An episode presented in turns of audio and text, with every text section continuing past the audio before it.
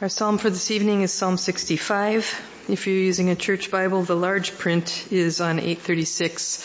Um, on the small print Bible, it's 580. Psalm 65. For the director of music, a psalm of David, a song. Praise awaits you, our God, in Zion. To you our vows will be fulfilled. You who answer prayer, to you all people will come. When we were overwhelmed by sins, you forgave our transgressions. Blessed are those you choose and bring near to live in your courts. We are filled with the good things of your house, of your holy temple. You answer us with awesome and righteous deeds, God our Savior, the hope of all the ends of the earth and of the farthest seas who formed the mountains by your power, having armed yourself with strength, who stilled the roaring of the seas, the roaring of their waves, and the turmoil of the nations. The whole earth is filled with awe at your wonders. Where morning dawns, where evening fades, you call forth songs of joy. You care for the land and water it. You enrich it abundantly. The streams of God are filled with water to provide the people with grain, for so you have ordained it. You drench its furrows and level its ridges. You soften it with showers and bless its crops. Your crown, you crown the year with your bounty, and your carts overflow with abundance. The grasslands of the wilderness overflow. The hills are clothed with gladness. The meadows are covered with flocks, and the valleys are mantled with grain. They shout for joy and sing. Amen. Thanks, Kathy. Let's uh, pray as we come to, to God's Word. Psalmist writes, You make known to me the path of life. You will fill me with joy in your presence, with eternal pleasures at your right hand. Father, thank you for that wonderful promise. Thank you that it is in Jesus that we have found fullness, that we have joy.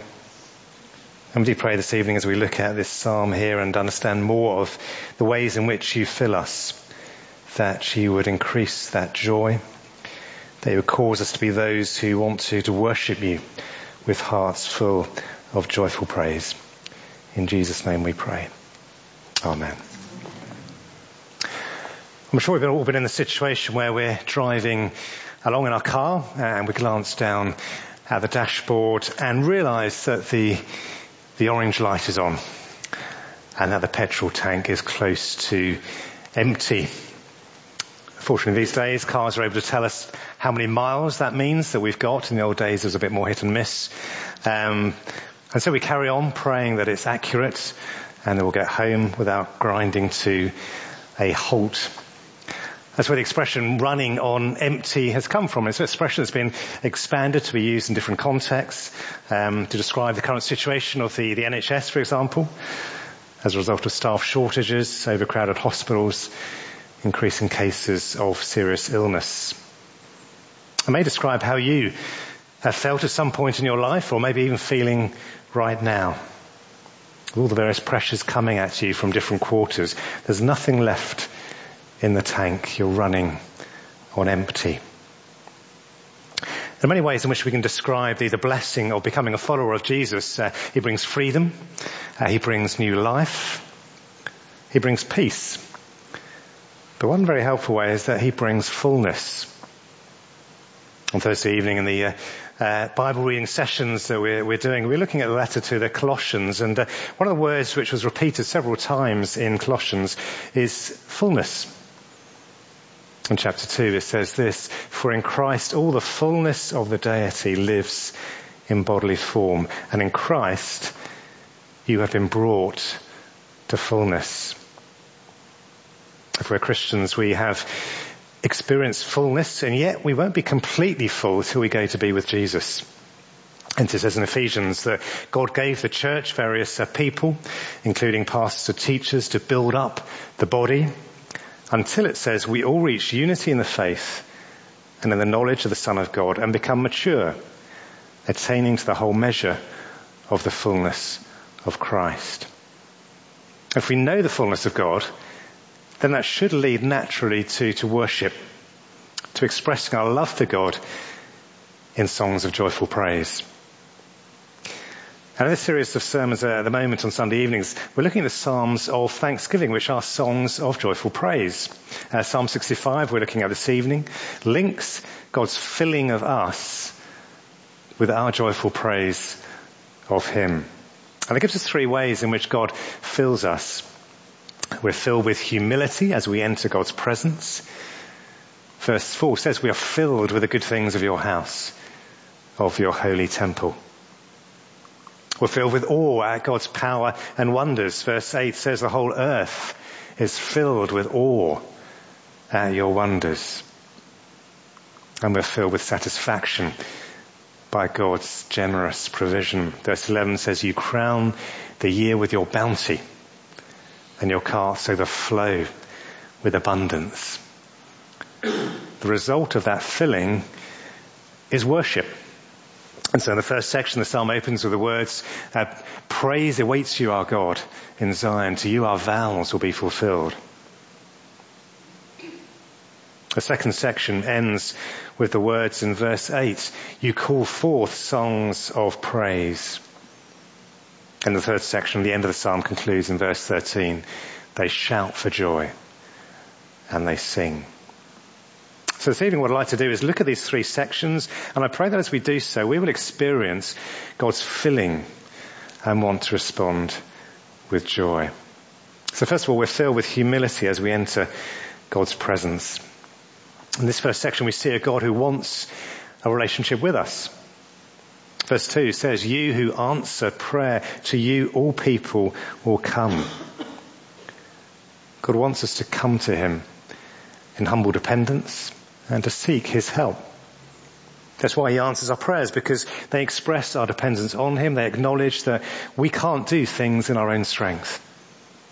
And He loves to, to answer our prayers. Often, as it says in the letter of James, you, you do not have because you do not ask God, it says. And the problem is though, there is something that prevents us from approaching God. He is a holy God and we are sinful creatures. But the good news is, as it says in verse 3, when we were overwhelmed by sins, you forgave our transgressions. It doesn't matter how far we've strayed from God, how many sins we've committed, how unworthy we feel, God is willing to forgive us if we ask Him to. But it says we were overwhelmed by sin.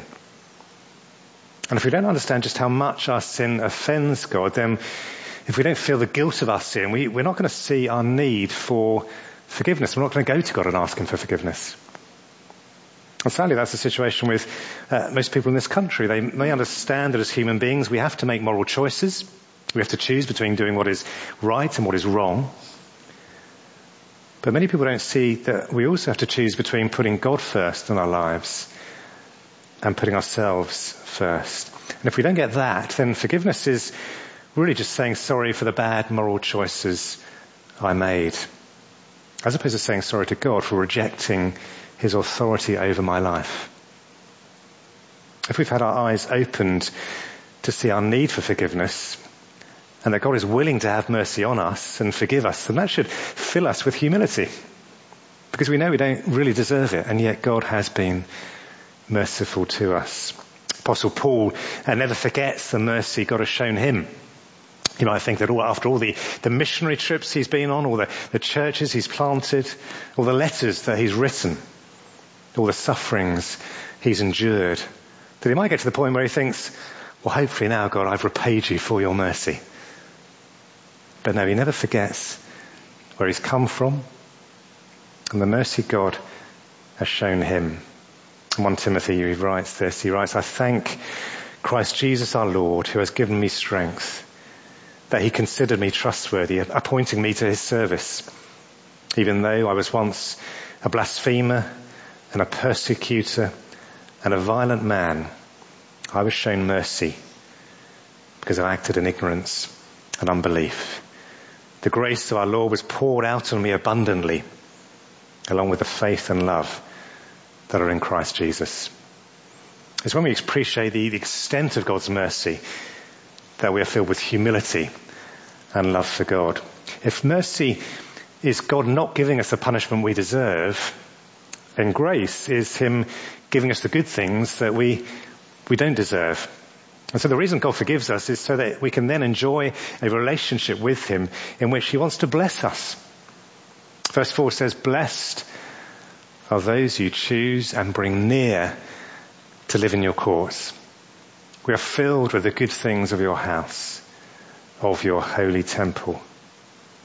This is all about living in the presence of God. He chooses us, He brings us near, and then He fills us with good things.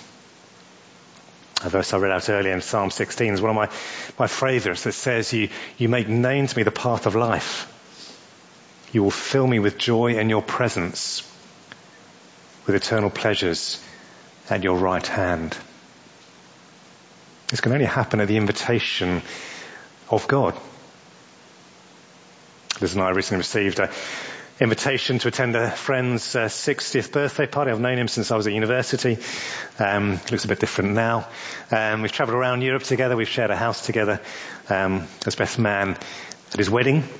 And as we've remained good friends over the years, I would have been in some ways surprised if I hadn't received an invitation. But there's no reason why I should receive an invitation from God to attend his party. And yet, that is what he's done. And it's humbling because it shows that he, he wants me to be in his presence. He wants to fill me with good things. And I wonder if that's how you feel. In the Old Covenant, believers could only draw near to God in, in a limited way through the temple ceremonies, but now, under the New Covenant, we have the privilege of being able to enter the presence of God. He invites us in. As it says in Hebrews 10, we have confidence to enter the most holy place by the blood of Jesus. And therefore he encourages the believers, let us draw near to God with a sincere heart and with a full assurance that faith brings. When we come together on a Sunday as Christians and gather to, to worship Him, we are, we are entering into to genuine worship in the presence of God. We might not be able to see Him physically. We might not be able to see the, the angels gathered around His throne or the, the spirits of believers who've already gone to Him and are worshipping in His presence. But we are taking part in that worship.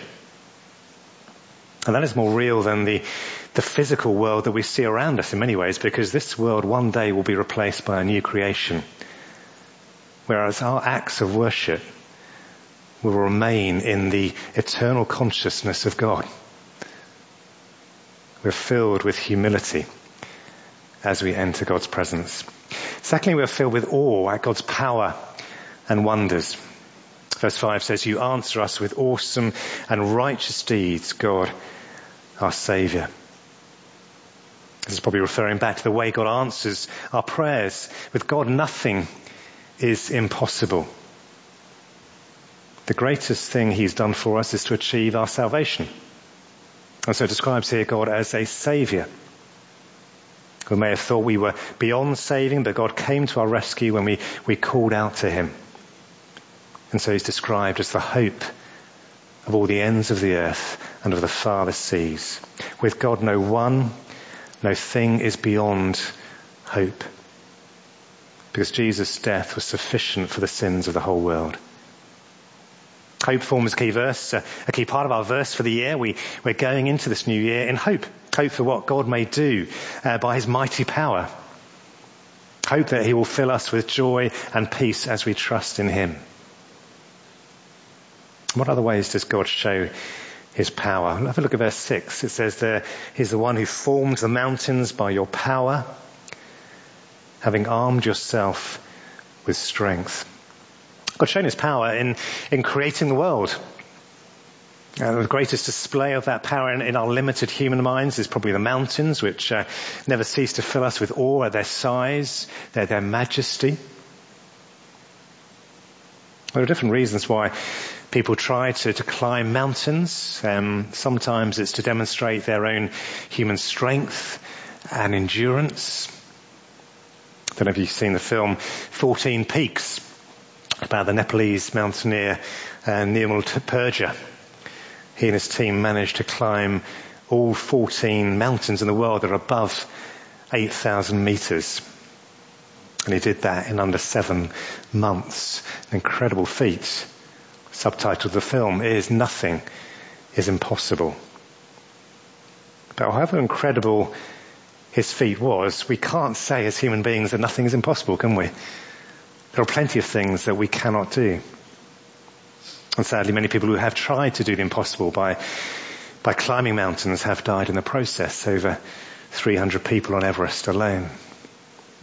But with God, it is true to say that nothing is impossible. He is able to do anything he wants to do. And his creation demonstrates his, his awesome power. As human beings, we only have a, a tiny understanding of the, the extent of his creative power. We may in recent years, uh, with more technology, have more access to the parts of the world that were previously hidden. But this planet is a tiny part of a, a vast universe. And so we have a very limited understanding of what lies out there. Because power is seen in what he's created. It's seen in the way he sustains the earth. Verse 7 says he's the one who stilled the roaring of the seas, the roaring of their waves, the turmoil of the nations. When God created the world, he brought order out of chaos. But after the fall, the world became characterized by disorder. Disorder in creation is symbolized here in the psalm by the roaring of the waves. Disorder in human relationships is symbolized by the turmoil of the nations, by war and conflict.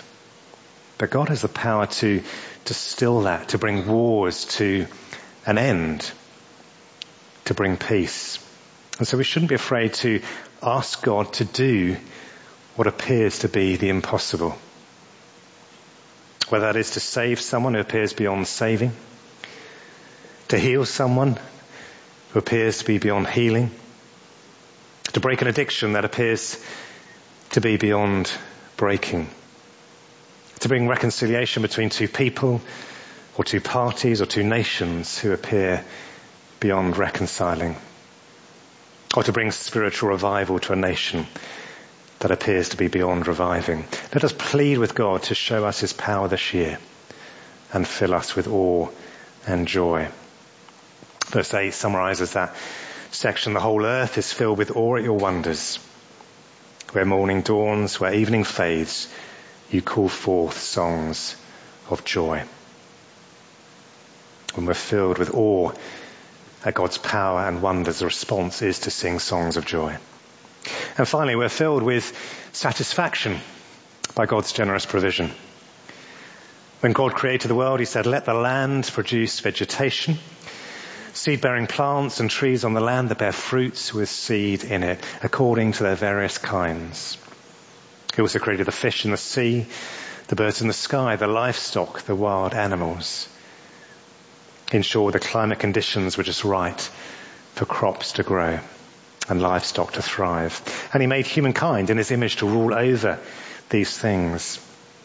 And that work of sustaining power continues as we see in the last section of this psalm from verse 9 onwards. Let me read these verses. You care for the land and water it. You enrich it abundantly. The streams of God are filled with water to provide the people with corn for so you have ordained it.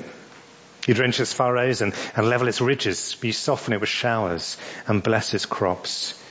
You crown the year with your bounty and your carts overflow with abundance. The grasslands of the wilderness overflow. The hills are clothed with gladness. The meadows are covered with flocks and the valleys are mantled with corn. They shout for joy and sing.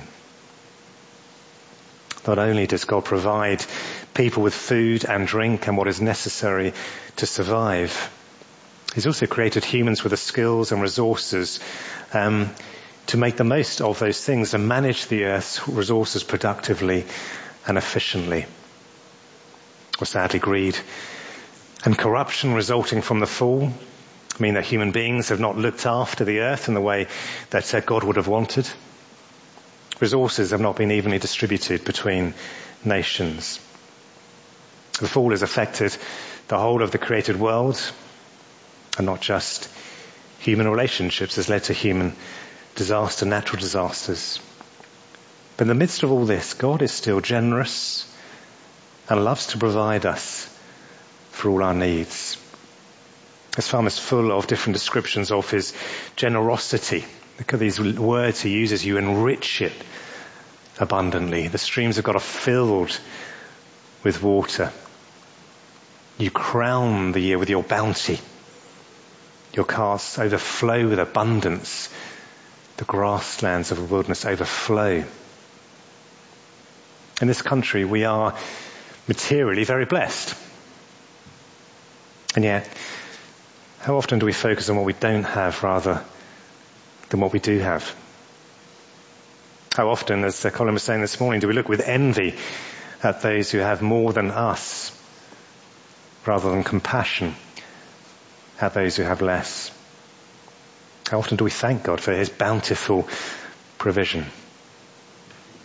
How often do we seek to be generous with what he has blessed us?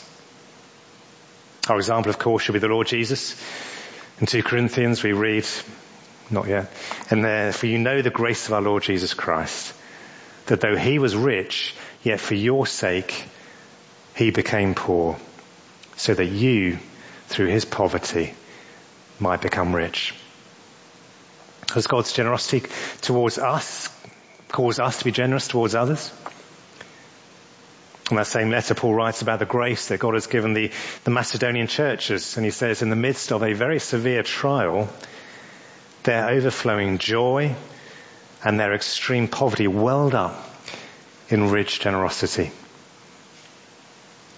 A generous heart comes from a joyful heart. And a joyful heart comes from acknowledging God's generosity towards us. In the first Bible reading session on Thursday evenings, we looked at the importance of context when reading the Bible, um, how passages are placed where they are for, for a reason. And in Luke's Gospel, we read two contrasting stories next to each other, uh, deliberately placed there. In chapter 18, we have the story of a rich young ruler who comes to Jesus and asks him, what must I do to inherit eternal life?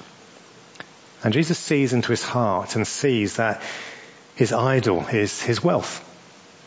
And so he says to him, sell everything you have, give to the poor, and you will have treasure in heaven. Then come and follow me. And when he heard this, we're told that the man became very sad because he was very wealthy. But the next chapter tells us another story of a very wealthy man called Zacchaeus. Uh, and after he was challenged by the Lord, we're told, look Lord, here and now I give half of my possessions to the poor. And if I've cheated anybody out of anything, I will pay back four times the amount. Jesus said to him, today salvation has come to this house. Two characters who responded in different ways to Jesus' generosity towards them. One was not willing to give up his wealth for Jesus, and he went away sad.